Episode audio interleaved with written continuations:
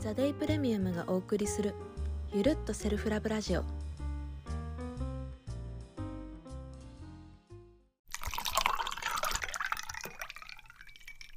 セーラです。あみです。はい。今日もですね、はーいえっと、話していきたいと思ってるんですけど、今日のテーマは、はい働き方を変えたアラサー2人が今感じていること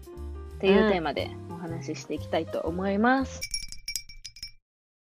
まあ、そのよくそれこそね DM とかでもなんか働き方に関してなんか迷ってますみたいな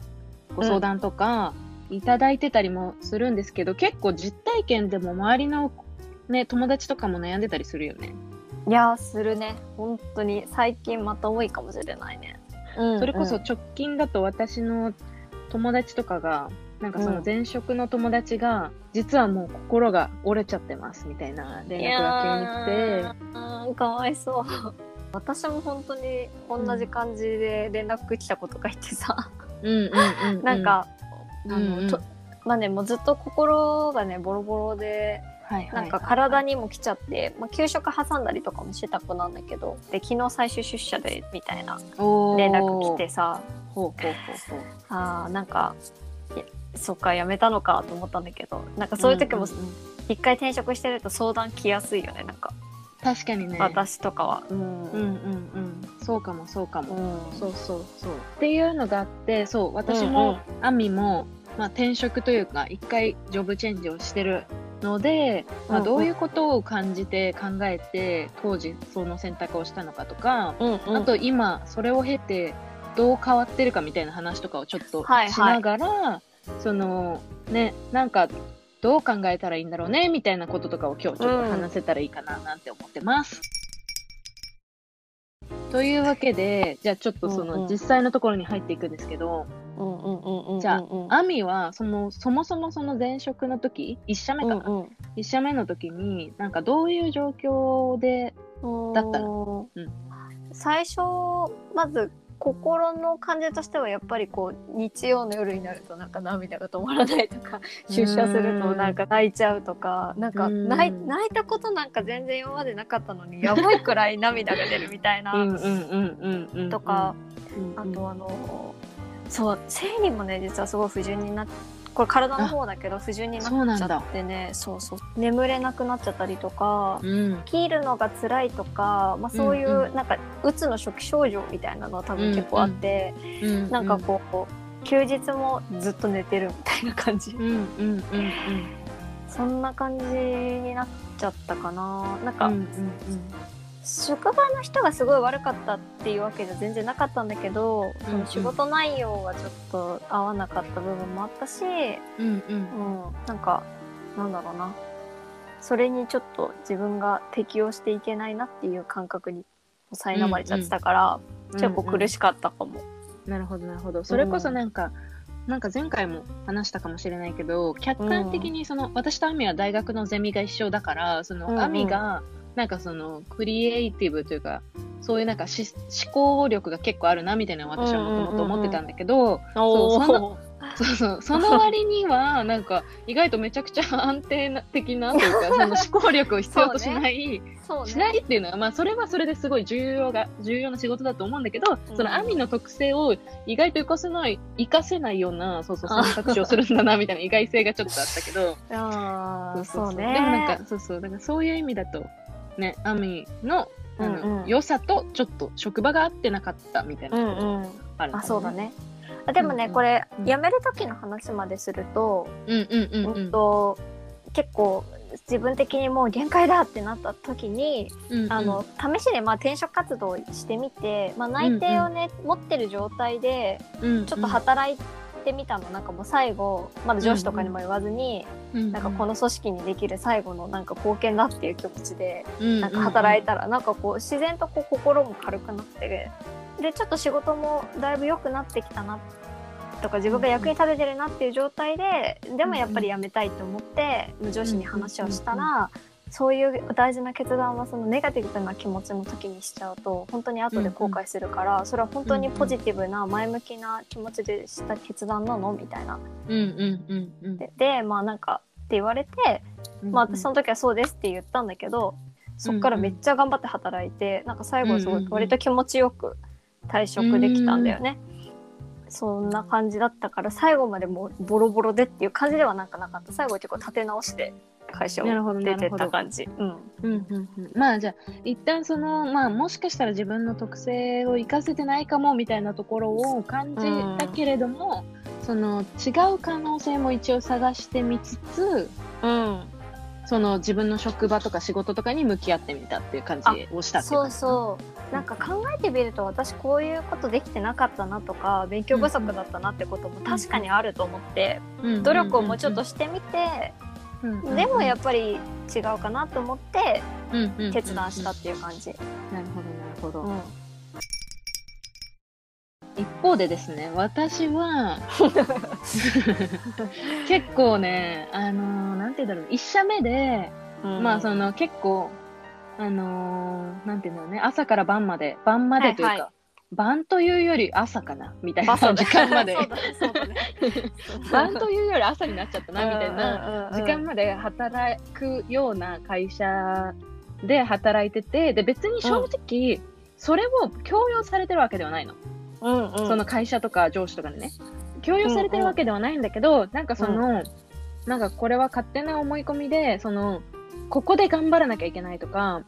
だからそれこそさっきの兄の話じゃないけど なんかままあ、一社目だったし世の中を知らなかったっていうのもあったし、うんなんかうんここでなんとか頑張らなきゃいけないんだみたいなこととかを、結構その自分でどんどん自分を縛り付けていっちゃっててわかる。うん。そうそうだからなんかどうにか頑張んなきゃなんとか成果を出さなきゃとかっていう風になって、でまあその結構もう本当にえーっとそれこそさっきアミも話してたけどなんか朝起きたら涙が出てるみたいな 結構これさあるあるだよね。そうそう、あるあるなんだけど、あるあるじゃないのよ。なんていうのあるあるなんだけど、あるあるだったらダメな話なんだよ。そうそう本うん来、うんそれこそうつの初期症状だよねとか、ななんか涙出てるのって普通の正常な状態じゃないよねみたいうんうんうんな感じなんだけど、まあそういう、そうだね、そういう風になってしまっていたりだとか、本当に涙が止まらなくて、その、もともと結構その、そんなに今まで泣いたことないぐらい、なんかもう、なんだろうな、会社のみんながいる前とかでもめっちゃ泣いたりとか、今となってはさ、うん。それを乗り越えられたからよかったんだけど、まあでも正直本当に危ないかったなとは思うの、自分でも。うん。なんかその、例えば自分にもうちょっと向き合う余裕があったり、その、はいはい。転。職する場所を探す余裕がもしかしたらアミはあったのかなって思うんだけど、ああの、私の職場だと、そのさっき話してたみたいに、その、うんうん、そもそも仕事がめちゃくちゃ忙しいから、そもそも自分のことを考える時間がないから、うん永遠とこの会社にいると、その永遠と目の前のことをこなしてるだけで時間が経ってっちゃって、そう、どんどんもう本当にそのループにはまっちゃうみたいな感じだったから、一旦その場から逃げなきゃいけないっていうふうに私は思って、で、なんかその会社を辞めて起業しました。最終的にね、起業しましたっていう話をすると、なんかすごい夢と希望を持って、なんかこういうふうなことをやりたいんだみたいな、そうそう、ビジョンがあって辞めたのかなって思われがちなんだけど、うん全然そういうわけじゃなくて、正直辞めた時は、とにかく、あの、一旦会社を辞めて、自分と向き合う時間を持ちたいとか、うんそうそうっていうふうに思ってたっていう感じだったなるほどりします。ね。そうそう。まあ、あと体の症状的にいくと、今より8キロぐらい太ってたみたいなのもあって、夜中にさ、あの、宴会みたいなのとかやってたから、うんそもそもその食生活おかしいよねみたいなのもあるけど、なんか、絶対1日2個ぐらいコンビニのスイーツ食べなきゃ、なんか満たされないみたいな 感じとかになってたから、なんかその、の、通常の時の自分と比べると、ちょっとそういうのも異常になってたかもねっていうのはありますね。あー。私は結局セイラはさ独立っていう形だけど私は普通に転職をしたんだよね。エージェントに話を聞きに行こうと思って。なんか転職した先輩とかにこうエージェント教えてもらって相談をしてみてなんかそうなった時にさなんかこういくつか選択肢をこうもらえたわけよね。まあ、こういう職場いいんじゃないですかっていうふうに言われてまずはそこを受けてみて内定をもらったっていう感じだったんだよね。でそこから今ずっと働いてる。うんなんか、おね、同業種で転職したんだっけあのって。え全然違うよ。そうだよね。なんかそれってなんか、うん。なんていうの前のは仕事のなんかうん。スキルとかが反映されてたりとかするのかなって今ふと疑問に思って。なんかそれともなんかその転職するときにその自分がこういうことをやりたいっていうので、うん。そういう仕事を探したのかそれともなんかできることベースで仕事を探したのかみたいな。のがちょっと気になったんだけど。あーでもね結構できることベースと自分のやりたいことベースの結構中間だったなっていうふうに思ってて、うんうんうん今の職場も結構そういうステップみたいな感じで捉えてて、いきなりもともとやってた職種からこういう職種に行きたいっていうところに転換するのは難しいから、うん。そういう意味でなんかこう現実的なステップを踏むために今の会社に入ったみたいなところも結構一個まずあって。うんで自分のその元々やってたスキルとの関連性でいくと社外の人とやり取りをするっていんううん。ところに関しては、今の私のし仕事と共通点はあってだからなんかそそこでこういうスキルを獲得してっていうのはその面接でも話すことができたから、ある意味中間地点を取った感じ。うんうんうん。確かに確かに。うん。一社目のね転職とかだとそういう感じになるのかもねもしかすると。まだスキルとかがすごい、ね。うんうん。積み重なってるってわけではないから。でもそれでも全然転職できるってことだもんね。あ、そう、全然できるね。まあ、セーラーね、転職してはないもんね、だってね。そうそうそう。なんかね、うん。そうそう。私はそのさっき言ってたみたいに、うん。そのまあそもそももう心も止まってるし思考も止まってるしみたいな感じだったから、うんうんうんうん。なんかもう一旦ここから撤退しますっていうそうね。戦戦略を そうそうそうそう。立てて、うん。まあそこから改めて自分と向き合おうみたいな感じにしたんだけど、当時はそれこそこれをやっていきたいっていうこともなかったから、その一旦自分と向き合う時間が欲しかったんだけど、うん、あの私の周りの子たちはその前職の子たちはその失失業手当っていうのを結構もらっててなんかそういうのってもらっていいのかなとかさなんかうん、ネガティブな印象とかもしかしたら持ってる人とかもいるんだけど、マジでみんなもらえる権利あるならもらった方がいいよっていう話で、そういうので一旦、その、改めて自分に向き合ったりとか、失業手当をもらうような条件はあるんだけど、まあ、そうんうん。の時間をありがたく頂戴しながら自分と向き合うみたいなのは、一つ戦略としてありだし、なんかその、知らないだけで意外とそういうのって損してたりもするから全然知って活用する。ね。そうそうっていうのはありだと思う。で、うん私自身の場合は正直、ごめんなさい、マジで貯金もなかったんですっていう感じで、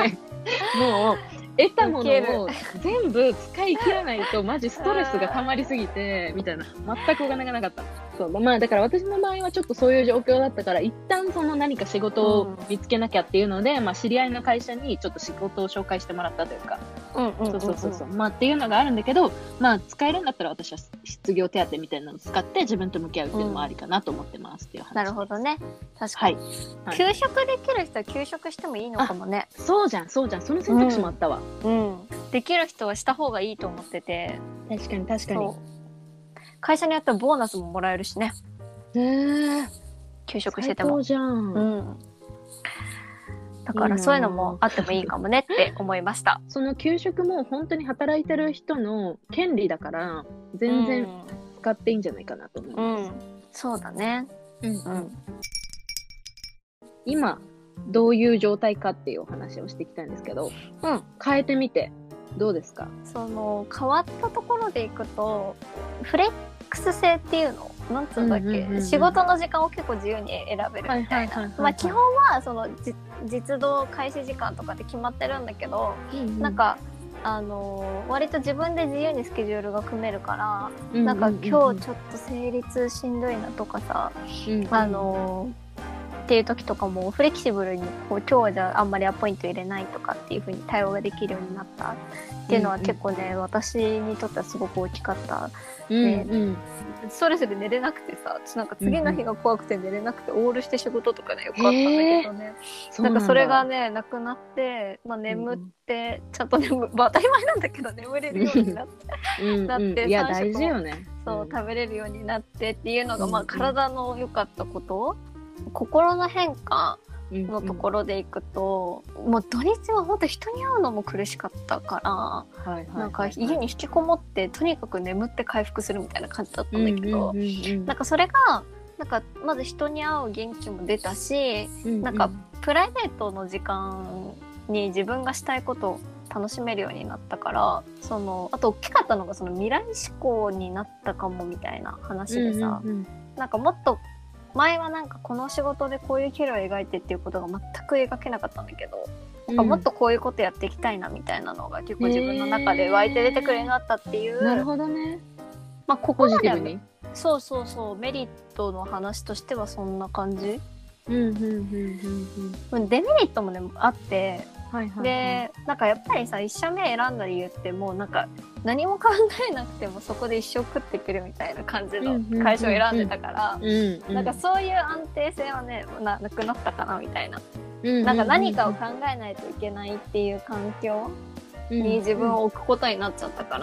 ら、楽しい環境ではあるけど、一定そのノーリスクではない人生にはなったなっていう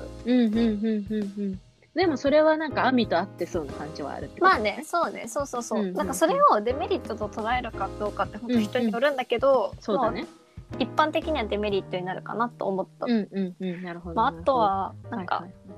最初は人人の目というか家族の目とかは気になったかな。そうそうそう、うんうんそれくらいかな、うんうんうん。うん。私セーラはね。は だいぶ変わったもんね。そうそうそうそうなんだよね。なんかもともとそのさっき言ってたみたいになんかその今今自分ができることを、なんかその知り合いの会社の社長に話したらだったらうちの会社のちょっとこの辺手伝ってよみたいな感じで言われて、うんうん。そうそうその会社のお仕事をお手伝いをしながらまあだからある程度その金銭的経済的な安定を担保しつつうんうん。自分が何をしていきたいんだろうみたいなのを考えていったみたいな感じ、うんで、まあ、大きく変わったこととしてはうんうんその今は私は自分で一応会社っていう形式でやってるのでうん。その自分がそもそもどんな仕事をするのかもそうだしそのどんな仲間と働くのかもそうだし、まあ、クライアント対、あの 2B の仕事2ビジネスの仕事をやってるからそのうん。クライアントにた、クライアントはどんな感じの人とかそもそも自分がそのクライアントの事業を尊敬できるのかどうかとかっていうことも含めて、自分である程度その考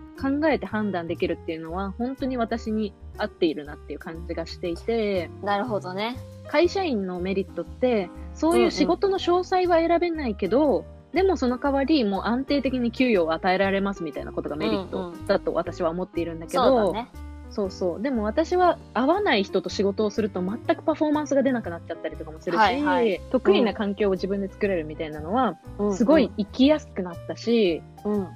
楽？なんか心が楽になったみたいなのがすごく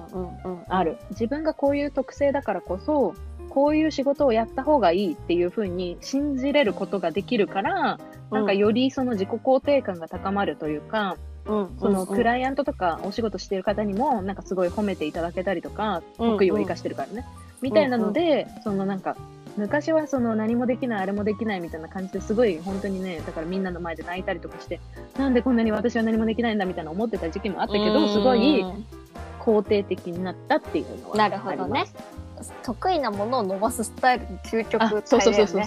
そうそうそうそう本当にそうそうそう。で、それこそなんか本当に人によって向き不向きはあると思っていてそれこそアミみたいにさ、会社員だけどあるけある程度の自由を担保してくれる会社に入ってそのその中でその自分に合うスタイルを築くっていうのも全然一つだと思うし、その私みたいにそのフリーに、フリーランスになるとか会社を起業するみたいなのが全てじゃなくて、その会社員でもそういう手法があるっていうふうに、思うから全然本当に自分にどういうのが合うのかっていうのを考えていけるといいんじゃないかなっていうふうに私は思っていたりします。何が正解かとかは多分ないと思うから、自分にね、合うスタイルを探せればいいんじゃないかなと思ってます。そうだね。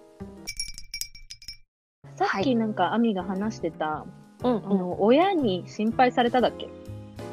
あいう、そうそう話ってその私もよくその DM の相談とかでなんかその家族にどうやってお話ししましたかとか、うん。なんか結構そういうところ不安に思ってる人多いのかなって思ってるんだけど、あのねなんかやっぱ石の上にも3年とかさ、うんまず一つのことを長く、うんうん。続けろみたいな結構ね体育会なね、マインドが家庭内にあって、うんうんうんうんでなんかやっぱり口ではねあの私がすごい苦しんでたの見てるし、まあ、心配みたいな感じにはなるじゃん。だから別になんかもう、あのやめればとかっていうふうに言ってくれるんだけどさ本心では違うこと思ってんだろうなってすごい思ってて。そうなんだ。うん思ってたしなんかいまだに多分思ってんだろうなって思ってて。なんか結構前の会社はすごいいい会社だったのにみたいなもっと頑張ればよかったんだよとか普通にいまだに言われる時あるし最初は結構そういうのを気にしちゃってたっていうか表立って反対されたわけじゃないんだけどなんか結構いまだに言われる。はいはいはいはいはいはい。友達はね、ね、結構そういうのあんま言わない人が多くて、うんうんうんうん、でも家族とかはそんな感じだったね。うんうんうんうんなんかそれこそさ私もその友達とかでなんか新しいチャレンジをしたいみたいな子とかが、うん、なんかそのこういうチャレンジをしたいって思ってるんだけどなんか友達にその子の友達だよね。その子の友達になんて説明したらいいのかなみたいな感じで言ってる子がいたりとか、なんか、まあでもその、それこそ親に心配されるっていう話でいくと、本当にすごいわかるんだよね。なんか私の場合は、うんうん、おばあちゃんがね、一番その、気にかけているというか、その、85、90ぐらいでさ、うん、もうさ、圧倒的に時代が違うんだよね。本来的な意味で、その時代が違うっていうことを考慮した上で、その、全部の考え方を理解してもらうっていうのを私はある種諦めたというか、ある程度私が健康でいてくれればいいんじゃないかみたいな最終的にね、まあ、それを本当におばあちゃんがどう思ってるかどうかわかんないけど、っていうふうに考えて、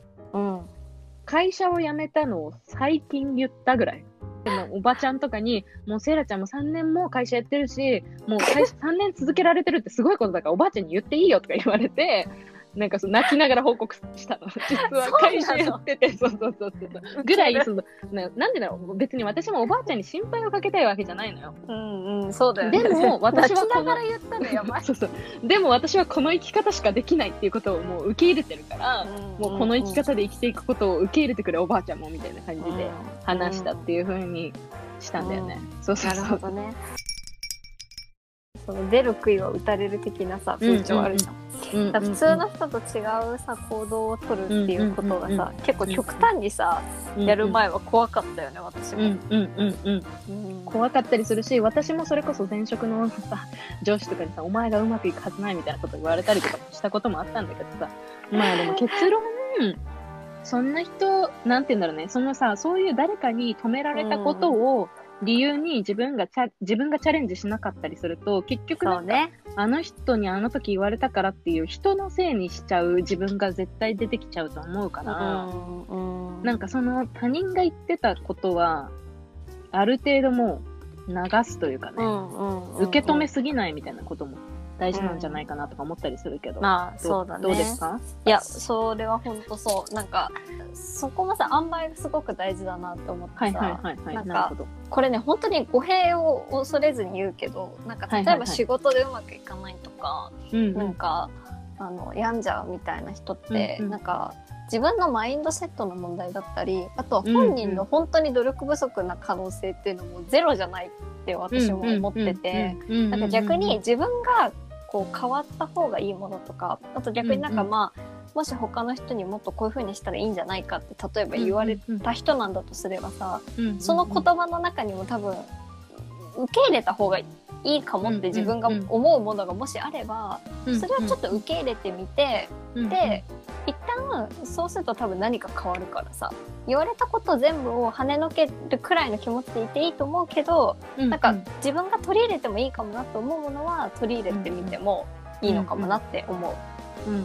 あとはもしかするとそもそもそのとそれこそ自分の得意と合ってない領域の仕事をしちゃってるから、自分の良さを生かせてないみたいな可能性もあるのかなっていうふうに思っていて、ってなった時にその私が思うのはその、まあ、なんて言うんだろうなそのその会社をもうだから合わないから辞めますみたいな感じで、まあ、辞めるのも一つの選択肢なんだけど、なんかその会社で得られるものを全部得て出ようみたいな心意気みたいなのもあると良いのかなみたいなのを思っていたりしていて、その前職の会社で鍛えられたその提案書制作力みたいなのが、うん。意外とその今も重宝していて、うん。そのそれこそなんか新しい法人さんとやり取りするときになんか若い割にちゃんとした提案書が出てくるなみたいなのをよく言って、うー思ってもらえたりするんだよね。うんうんうん若い人がやってるのにあ意外となんかちゃんと戦略的に考えられてますねみたいなうんうん。感じの印象を受け取ってもらえたりとかするんだけどなんかそれってその前職でこの力を得ようって思って頑張ったところじゃないんだけど、うんうん。その言われた目の前のその営業を頑張るみたいなことをやってた時に、プラスアルファでついたスキルが、なんか意外と今も生きてるみたいなこととかがあったりしていて、そうそうだからその、そうだよね。いう職場を活かせるっていう方法はその自分の心意気であったりするかもねっていうふうにちょっと、アミの話を聞きながら思ったかなってうん感じです。うんまあであとまあ限界だって思ったら早々に撤退しようっていうのも一つ、そうだね。そうだね。なんかとはいえ、無理なもんは無理だからね。そうそうそうそうそう。早めに、うん。そういうのは早めに撤退するっていうのも一つだ、うん。そうだね。まとめるとうん。1自分のやりたいことを明確化するっていうことかな。そうですね。うんうん。うんまずは自分が思ってることをえっ、と素直に感じてみてうんっていうところかな。うんうんうんうん。うんそうだね。でその2あそうだね。でなんか、自分がこういう風にしたいっていう理想がまあある程度明確化してきたら、うんうん。まあ次に実際になんかこうその理想を体現してそうな人とか、うんうん。こういう人に話を聞いてみたいなっていう人とちょっとコンタクトを取ってみるっていうのがすごくいいかなってうんうん思うんですけど、うんでもこれ結構思うのがその話を聞く相手とか相談する相手選びって大事だよはいめちゃくちゃね。大事。その人自身はそれを体現してるかもしれないけどその人が相談に乗るのが上手な人とは限らなかったりとか、うんうんうんでなんかこの人に憧れみたいな感じで話聞いてもなんかえみたいな回答返ってくることって 結構ある。可能性もあるよね。あそう。いや実際結構本当あるなと思ってて、うんうん。でなんかそうなった時になんか周りの人っていうところだけで探すんじゃなくてね。例えばその今だと「うんうんウォンテッドリー」っていう転職サービスとかって、まあ、結構いろんな会社が載っててうんうん。自分の本命じゃない会社だったとしてもなんか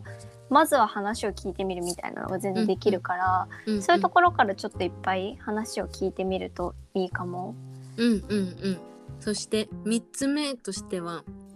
そのさっき話してたことなんだけど、その結局その自分の人生だからその誰かの承諾とかを取る必要はないんだよねっていうのを改めて考えて心に留めておきたいなっていうふうに思っていてうん。その、まあそれこそまあもちろんなんか親御さんに反対されるよりはもちろん応援してもらった方がいいし友達とかにもまあもちろん応援してもらえる方がいいんだけどそのまあ結局その他者はあくまでも他者っていうところがあるので、そのうん。なんかその認めてもらいたいと思っても結局それは認めてもらえるかどうかはその人の問題だと思うから、うん。その私たちができることってなんかその認めてもらえるように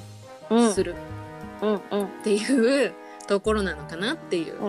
ん、がそうあるよねだね。はい、私たちが実際にね変えてみて感じてることっていうお話でした。そうだね。うん、なんかあの実際にやってる人の話を聞くとなんとなく心強かったりする